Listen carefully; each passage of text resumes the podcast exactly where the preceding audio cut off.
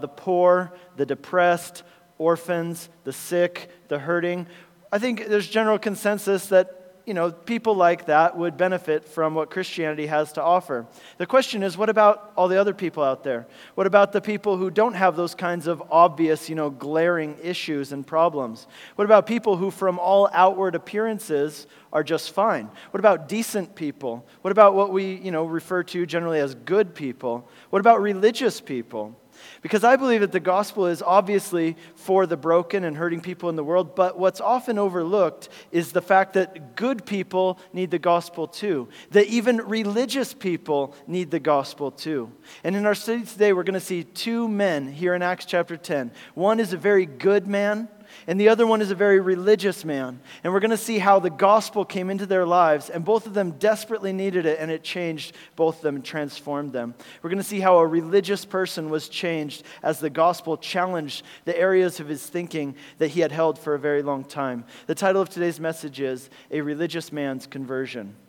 And here's what we're going to see for you who like outlines, you note takers. Here's our outline. First, we're going to see a good person. The next thing we're going to see is pigs in a blanket. And thirdly, we're going to see breaking tradition to follow Jesus. So, a good person, pigs in a blanket, and breaking tradition to follow Jesus. Let's begin in verse 1 as we look at a good person. At Caesarea, there was a man named Cornelius. He was a centurion of what is known as the Italian cohort a devout man who feared God with all his household and gave alms generously to the people and prayed continuously to God. So in the Roman army, there was a, you know, different divisions, right? You had a legion, which was, uh, you know, a very large amount of people, and legions were broken into cohorts. And a cohort was 600 soldiers, and cohorts were divided into six groups of 100, and each group of 100 was overseen by a centurion. You see the root word there of centurion being 100. And so uh, a centurion was a leader over a group of 100 men, and generally, centurions were considered to be kind of your, your blue collar, but yet noble people of the Roman army, right? They were brave of heart, they were sound of mind, and they were strong in discipline. Interestingly, every time a centurion is mentioned in the New Testament, they're always spoken of favorably. That's surprising because, you know, the people of that day, the Jews of that day, really did not like that their country was being occupied by Rome, but yet they had great respect for centurions in general. Jesus himself interacted with centurions on several occasions, and each occasion we see a centurion in the Gospels. They're always portrayed as upstanding, sincere, all around just good people. They had great respect for Jesus, even if they were not disciples of Jesus. And here, once again, we're going to see a Roman centurion who is a, a good person. And here's what we know about this man, Cornelius. Three things I want to point out to you. First of all, he was a religious man, but he was religious in his own way. So he was religious, but in his own way. We read that Cornelius feared God and he often prayed. But here's the thing he was not a convert to Judaism, he was not a Jew, but yet he had great respect for the God of the Israelites, right? He wasn't a pagan. He had, he had come from that, probably grown up with it, but yet he had seen the vanity of it. He had seen the fallacy, the indulgent idolatry of the Greek uh, and Roman pagan gods and the whole system, and he had rejected that. And instead, he had chosen to recognize that there was a God in heaven who created us and who rules over all of the world and over all of our lives. So Cornelius, he had this great respect for God. He tried to live in an upright way. He said his prayers. He was a religious man, but yet, and I think this is like many people today in our, in our society, he was a man who was religious, but in his own way. Maybe you know people like this. I certainly do. I mean, a lot of the people I meet, my neighbors, people I meet in the city, this is so common right? People who believe in God and they pray, but they don't really go to church. They're not really committed to Christianity or, or any other faith for that matter. They've kind of created their own form of spirituality by taking, you know, pieces from different religious traditions and, you know, whatever resonates with them, they kind of put it together and, and that's their view of spirituality.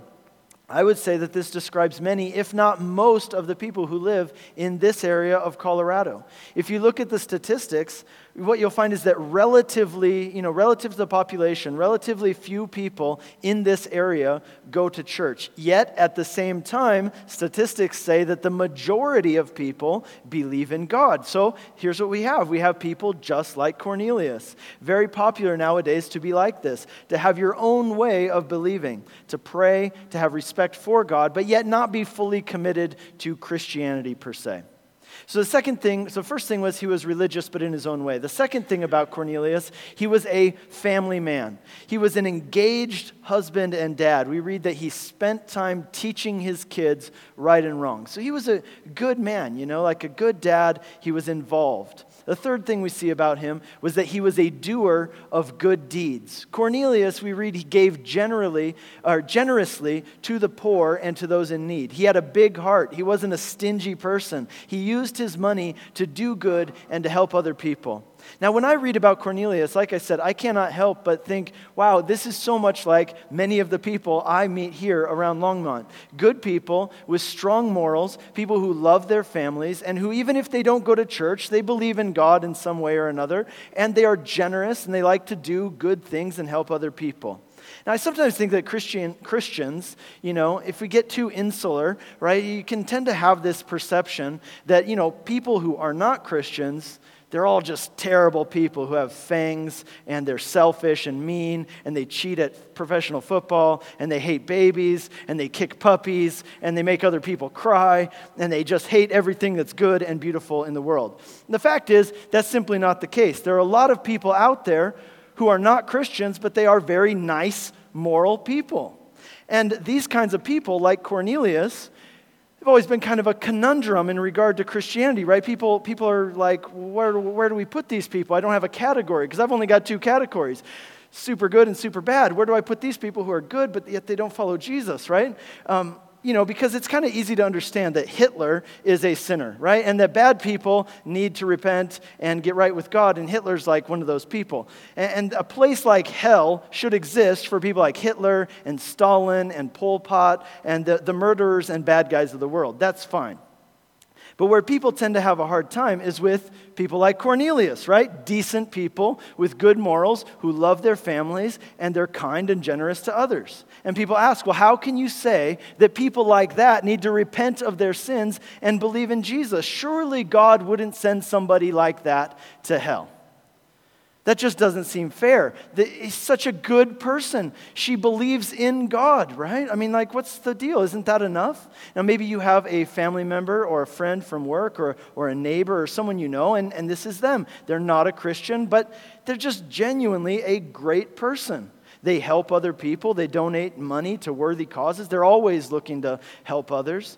But, and they've got their own kind of spirituality. They believe in God and they're, they're all around good people, maybe even better than many of the Christians you've met. I mean, you know, I've met some pretty shady Christians. How can you say that those Christians are saved and these good people I know are not? Now, there are those who would say something like this like, you know, even though those people don't believe in Jesus, as long as they, you know, believe in God, they love God, and they do good to their fellow man, then they should be okay. But what's interesting here in this story, and this is what I really want you to see, is that with Cornelius, that's him. That's him. He's a good man. He fears God. He prays. He gives to others. He's, a, he's good, but God doesn't look at him and say, Cornelius, he's just fine as he is. I'm just going to leave him be. He doesn't need anything else. No, this is actually the story of God here in Acts chapter 10. God pursuing Cornelius, making sure that Cornelius hears about Jesus so he, he and his family can be saved. And, and what this shows us is that there's no one who is exempt from needing Jesus. And we're going to talk about why that is as we go on here in just a minute. Please read with me from verse 3 as we continue our story. About the ninth hour of the day, he saw clearly in a vision an angel of God come in and say to him, Cornelius. And he stared at him in terror and said, What is it, Lord? And he said to him, Your prayers and your alms have ascended as a memorial before God. He says in verse 5 And now send men to Joppa and bring one Simon who is called Peter. So the ninth hour is 3 p.m., and it is a traditional time of prayer in Israel. And so Cornelius is praying. It tells us that actually later in the chapter, concretely. He was praying at this hour of prayer. And as he's praying, he has this vision in which he sees an angel who's speaking to him and tells him that God has heard his prayers and that God has seen his heart of kindness towards others. And God wants to tell him something. So he needs to send for a man named Peter who's down at Joppa. We read that in verse 6. We read this. It says, He, that's Peter, is lodging with one Simon, a tanner, whose house is by the sea. And then in the New King James Version, it says this He will tell you what you must do. So here's Cornelius. He's a good man, but he needs Jesus because being a good person, being even a spiritual person or a religious person, is not enough to get anybody into heaven. And God loves Cornelius so much that he's praying. You know, as Cornelius is praying, God says, You know what? I love you so much. I am going to send somebody to you to tell you about Jesus. Now, think about this. If God was already speaking to Cornelius in this vision, well, why not just why tell him to send for Peter anyway? I mean, he's already talking to him, right? God's already got his attention. Why not just have the angel tell him about Jesus? Why bother with this whole extra step of going to get Peter? Why not just save Peter a trip, save these other guys a trip, save us all some time, and the angel can get it done and he'll probably do a great job? Well, here's why. Because the way that God has chosen for the gospel to spread, for people to hear the gospel, for it to go out into the world, is through living, breathing people like you and me. And maybe, let me tell you this, maybe you are the person who God has called to share the gospel with somebody else who needs to hear it. There's somebody out there, and God loves them so much that He's sending you to be the person to tell them about Jesus. I would encourage you to be ready for that and be open to it because God might want to use you in that way. You know, back in the early 2000s, my wife Rosemary and I, we worked in a refugee camp in Hungary for, for several years. And right now, you probably following the news. Uh, the refugee crisis in Europe is all over the news. Just yesterday was like the peak of how bad it's ever been. 4,000 people crossed into Hungary. And they say right now, as we're speaking, 500 people an hour are crossing into Austria. So there's this huge refugee crisis going on, right? But this, this whole thing with refugees coming into Europe from the Middle East, it's nothing new. It's been going on for decades. It's just that the scale of it has dramatically increased over the last couple months. Well, so we worked with refugees, similar to what's going on now, just on a smaller scale at the time. And, and one of the refugees we knew very well was a man named Faribors. And Faribors was from uh, Tehran, Iran. And he had converted to Christianity in Iran. And as a result, he had been threatened and he had been harassed because of his Christianity. And so he decided to try to come to Europe so that he and his family could be free and live as Christians.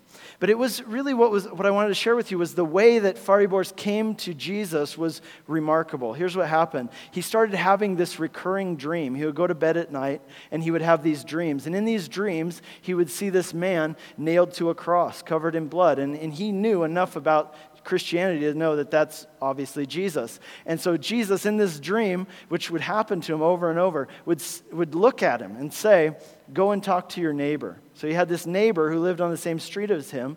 And so he goes and talks to this neighbor and says, Hey, so I've been having this dream, and, uh, and it's weird. And so he tells him about the dream. Well, turns out this neighbor of his is a ethnic Armenian. So, ethnic Armenians live in Iran, but traditionally they're Christian. So, this Armenian Christian neighbor of his, he tells him, Well, here, that dream you're having, here's what it is God is speaking to you, and He's telling you to put your faith in Jesus and, and put your faith in what Jesus did for you on the cross. So, this neighbor shares the gospel with him and then begins teaching him about Jesus and gives him a Bible and prays with him. And, and that's how the whole thing began. And I love that story because just like with Cornelius, it shows us that no one is beyond God's reach. Even if you live in Iran where you can't hear about Jesus openly and, and have no opportunity to hear the gospel, God will reveal himself to people, even through dreams and visions.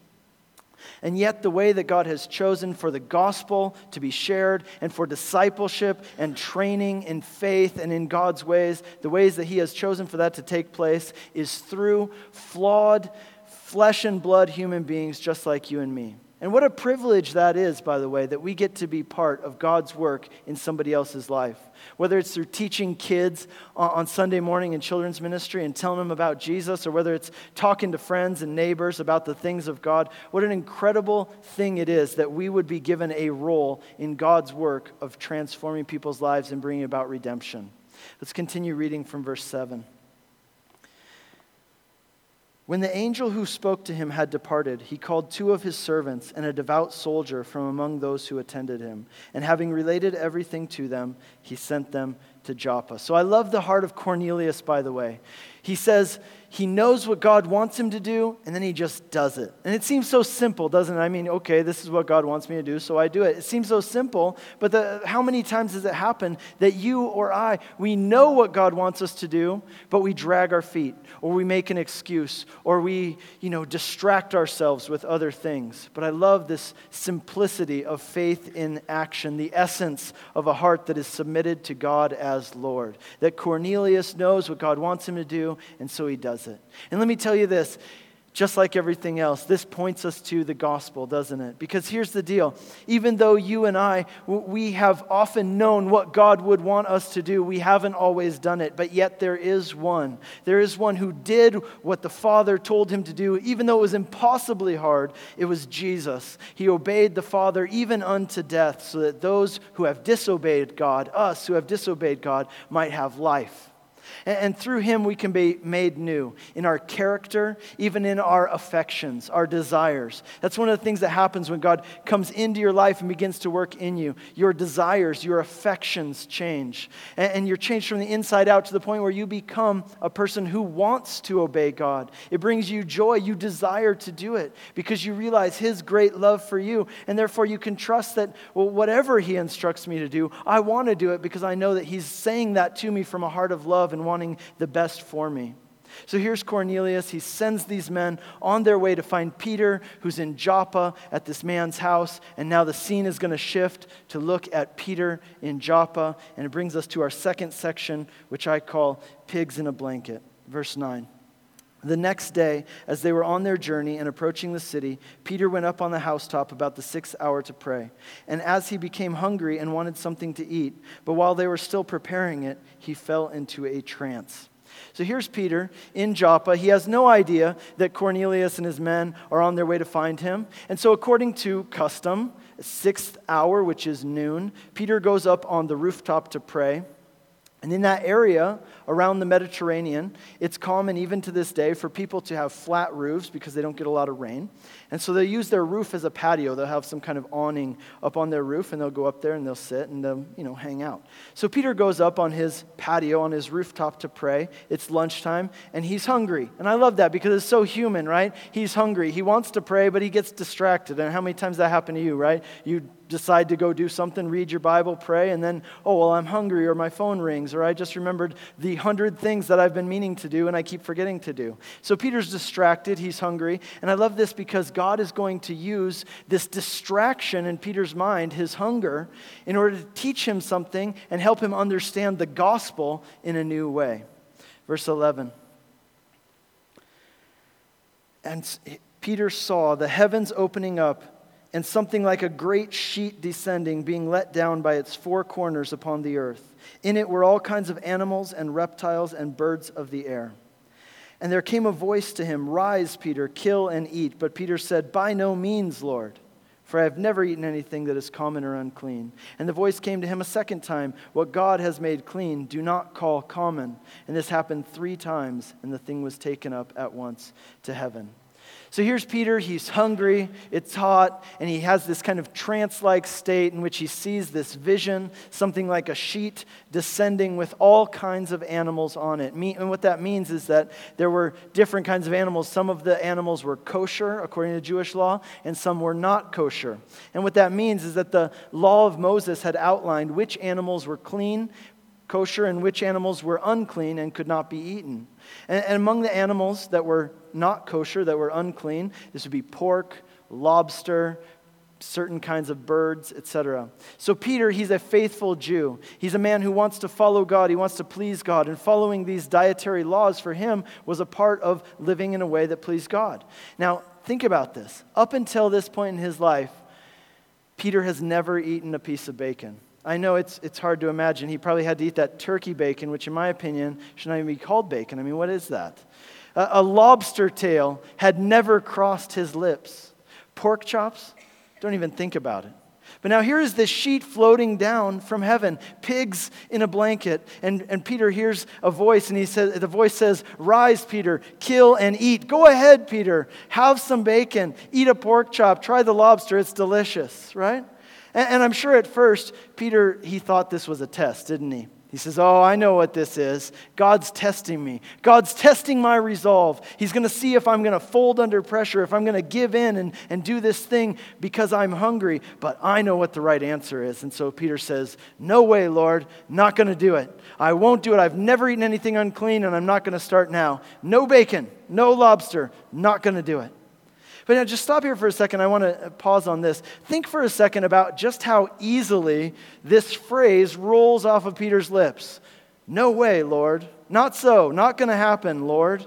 I mean, that's an interesting pairing of words, isn't it? No and Lord. It's kind of a uh, oxymoron in a way. These are it's a contradiction of terms. Those two words don't really fit together, do they? I mean, because you can say no way, bro, or no way, buddy, or, or no way, dude, but you can't say no way, Lord. It's a contradiction of terms. The, the words don't go together because if he's your Lord, well, that means that you do what he says. He's the boss. And if he's your Lord, it means that you say yes to him. And at the point when you begin to say no to your Lord, at that point he actually ceases to be the Lord of your life, right? It's striking how easily these words just seem to flow right off of Peter's lips. You know, no, Lord. And in fact, if you read the Gospels, what you find is that this was actually a bad habit that Peter had. He had a very bad habit of telling Jesus no. Jesus says, I'm going to the cross. Peter says, No way, no way, not going to happen. I'm not going to let that happen. Jesus says, I'm going to wash your feet. Peter says, No, right? He, he just found it way too easy to say no to Jesus. And you can't help but love Peter in a way because we can all relate to Peter. How many of you have done the same thing at, at certain times in your life? You've said, No way, Lord, you know, even though you know what God wanted you to do. But I love the fact how gracious God was with Peter, how God never cast Peter aside. He just instructed him and helped him along. And God used Peter in spite of his shortcomings, and he will do the same with us. To be a Christian is to declare that Jesus is Lord. And if Jesus is your Lord, then the only legitimate response that you can give to him is to say, Yes, Lord, when he speaks to you. And I think that all of us can afford to search our hearts and ask this question Is there any area of my life where I have been saying, No, Lord, and I need to change that to yes, Lord? So God responds in verse 15, and we read there, he says this Peter says, No way, Lord, I'm not going to do it. And God tells him, Look, Peter, what I have made clean, do not call unclean. Do not call common. Now, in the Old Testament thinking, you had kind of two categories that things were placed in. You had holy things and you had common things. There were things that were holy and there were things that were common. And the holy could be made common if it came in contact with something that was common. So if you were a holy person and you came in contact with something that was common or unclean, that unclean thing would make you unclean. It would make you common. And then you'd have to go through some kind of ritual cleansing in order to become holy again. When something's made holy, that's what we call consecration. And when something's made common, that's what we call desecration. Things that were common or unclean were things like dead bodies, blood, certain kinds of animals, etc. And in Jewish thinking of that day, they took it even one step further. And what they said is well, since the Gentiles right, the non Jewish people are not set apart to God, they're not a holy people like we are, well, then they are in the category of common or unclean. Therefore, contact with them must be avoided at all costs, lest contact with them make us holy people become unclean. So they wouldn't have anything to do with Gentiles. They wouldn't enter their homes, they wouldn't let Gentiles enter their homes. They, they were afraid of even brushing against them as they walked down the street. But Peter's saying, or God is saying to Peter this, and it's very profound. He's saying, Peter, I'm doing a work. I am doing a work of making common things holy, of making unclean things pure. The interesting thing about God in all of this and all this talk about common things and holy things and uh, is this that God is holy in his very nature and he's so ultimately holy that even if God comes in contact with something that is common, either that thing will be destroyed or that common thing will be made holy, and not the other way around. Whereas with every other thing, if it comes in contact with something common, it becomes common. With God, if something common comes in contact with Him, that thing becomes holy or it's destroyed. So at this point, Peter thinks that this is just about food right? That, that what God is showing him is just about food. But in a second, we're going to see down in verse 28, if you peek a little bit later, you're going to see Peter realizes this isn't about food. Peter's picking up now what God is putting down, that this isn't about food, this is about something much more. That if God can take him, Peter, who has been common, and God can make him clean, then why couldn't God do that with anybody else? You see, anybody who is unclean, for whatever reason, God is in the business of making unclean things clean, of making unholy things holy, of making impure things pure. And if he could do that with somebody like Peter, well, then why shouldn't he be able to do that with all people? You see, the message that God wants Peter to understand is this that anybody can come to Jesus and be made clean. Anybody. Did you know that that was a radical idea? In the ancient world. It was totally foreign to these people, that idea. And here's why. Uh, you know, we hear that and we say, yeah, okay, no problem, I get it, no big deal. But for people in the ancient world, this was an absolutely radical idea. Because people in that time, the thinking generally went like this that each nation has its own gods and deities, and that's just how it is, right? There's gods. The Romans have Roman gods. The Assyrian gods are for the Assyrians. The Egyptian gods are for the Egyptians, and the Jewish God is for the Jews. Everybody had their localized national gods, and that's just how it was. But now Christianity comes along, and Christianity says, no, that's not how it is. In fact, here's how it is there is one God over all the earth, and everybody will be saved by putting their faith in Jesus Christ. It's one God for all nations. One God for the Jews and one God for the Gentiles. One God for the Romans and for the Egyptians. One God for the rich and for the poor, for men and women, for educated and uneducated. One God over all the world. He is the one true God, and everyone can and must come to this God in order to be cleansed. That was a radical idea in Peter's day. And it was so radical that we see Peter, he had a hard time wrapping his head around this at first. That's why God has to repeat it three times, right? He says, Don't call common what I have made clean. Do you get, do you get what I'm saying, Peter? Are you picking up what I'm putting down? And Peter's like, I don't know. What, what are you saying? And he's like, okay, roll it again. We're just going to keep doing this until Peter gets it. And, and it was just so much in conflict with the common thinking of that day eh, that Peter was like, wait a second. Is he saying that God will take anybody? Like Jesus can cleanse anybody? No, no, that can't be it. I mean, that doesn't really fit, right? I don't, I don't get it. So it just keeps coming for the third time. And finally, after the third time, Peter starts to understand what's going on. You see, the message of the gospel is this that you and me, we are those pigs in a blanket. That's you. That's me. That's the gospel. We are the pigs in a blanket. We are by nature unclean. And because of that uncleanness, we're separated from God, who is by nature holy. And we have this fundamental problem. It goes down deeper than our behavior, it goes down deeper than just how we act or what we do or if we're nice to other people or not. We are by nature unclean. You see, when we talk about good people like Cornelius or, or people who we know, who generally are just nice people, why isn't it enough for them to just be good? Well, why do they need Jesus in order to be saved? And here's the reason because all of us by nature are unclean because we've been touched by, in some way, impurity and uncleanness, and we've been affected by it. We have become impure. And just like those unclean animals, now think about this. You've got a group of pigs, right? And I'm sure that, or let's say you've got a group of lobsters. It's nicer to compare us to lobsters than pigs. And you've got some in there that are nice and they're friendly and they make great pets, right? They're good with kids, they're good tempered, they're just all around nice pigs or nice lobsters. And then you've got others amongst that group who are just kind of, you know, rotten. They're nasty, they bite, and they're mean. But all of them, whether they're nice or nasty, in their behavior, in their nature, they are unclean. And see, that's the deal with us, too, that we are the pigs in the blanket. The message of the gospel is that God has come to us and He has done a work of making us clean through Jesus and His sacrifice for us. And if you come to Him, anyone who comes to Him, Jesus will make you kosher, right? He will, he will do a transforming work in your life. He will cleanse you of impurities. He will make you clean and holy so you can stand before Him, the holy God. Now, the third section here is this final section, which is breaking tradition to follow Jesus. Let's read from verse 17. Now, while Peter was inwardly perplexed as to what the vision he had seen might mean, behold, the men who were sent by Cornelius, having made inquiry for Simon's house, stood at the gate, and they called out, asking whether Simon, who was called Peter, was lodging there. And while Peter was pondering the vision, the Spirit said to him, Behold, there are men looking for you. Rise and go down and accompany them without hesitation, for I have sent them. And Peter went down to the men and said, I am the one you're looking for. What is the reason for your coming? And they said, Cornelius, a centurion, an upright and God fearing man who is well spoken of by the whole Jewish nation, was directed by a holy angel to send for you to come to his house and hear what you have to say. So he invited them in to be his guests.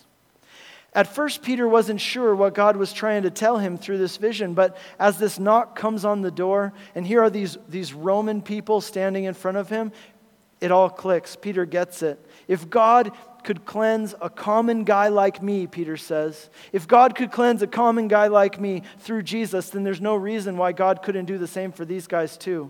It's very clear that Peter understood what God was saying because he invites these men in to his home to be his guests. Now, the basic thinking, as I said, of the Jewish people was that they were holy and the Gentiles were common.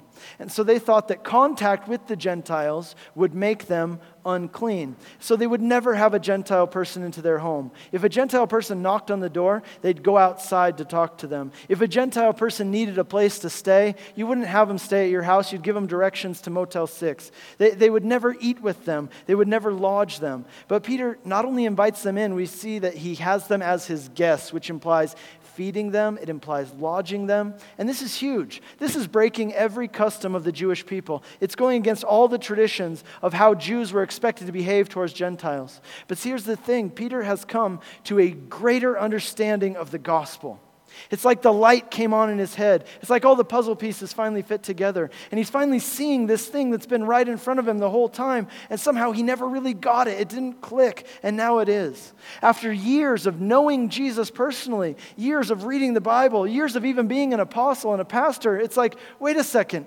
This is the gospel. How did I not see this before? How did this not click before? And you can imagine Peter thinking back to things that Jesus had said and thinking back to passages that he had read from the Old Testament that teach this exact thing and feeling like, oh my gosh, this is the gospel. This is what Jesus was saying all along. This is what the whole Bible is all about. It's not one God for the Jews and another for the Romans, but one God, creator of heaven and earth, who's over all, to whom all people and all nations can come and be cleansed and redeemed.